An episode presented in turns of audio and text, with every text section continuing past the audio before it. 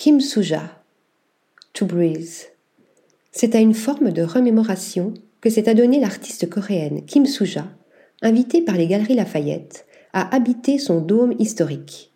Ayant choisi d'habiller celui-ci d'un film diffractant la lumière en spectre arc-en-ciel, elle rend hommage à Jacques Gruber, grand maître verrier de l'Art Nouveau, qui, lors de la construction de la coupole en 1912, avait dessiné des vitraux colorés, par la suite déposés et remplacés par des verres blancs. Après le palais de cristal de Madrid ou la cathédrale de Metz, voici donc pour deux mois le grand bazar de luxe néo-byzantin, à nouveau inondé de teintes irisées. Un habillage lumineux doublé d'une expérience corporelle proposée aux visiteurs au cœur de la coupole, ou plus exactement dans l'entre-deux coupoles, où l'on est invité à respirer l'œuvre de l'artiste au rythme de son propre souffle afin d'habiter à notre tour l'espace illuminé.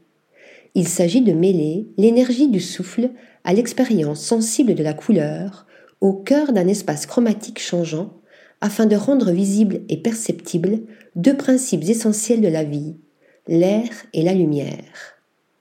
Est-ce qu'on tente ainsi infuser une énergie créatrice au sein du fourmillant magasin, Kim Suja nous entraîne dans sa conception à la fois très expérimentale et très contemplative de l'œuvre d'art, adepte du principe du non-faire, l'artiste cherche à rendre perceptibles des notions immatérielles comme le passage du temps et à faire advenir des apparitions qui questionnent les forces à l'œuvre dans l'art et la vie, invitant tout à chacun à expérimenter et ressentir le monde dans toutes ses surfaces.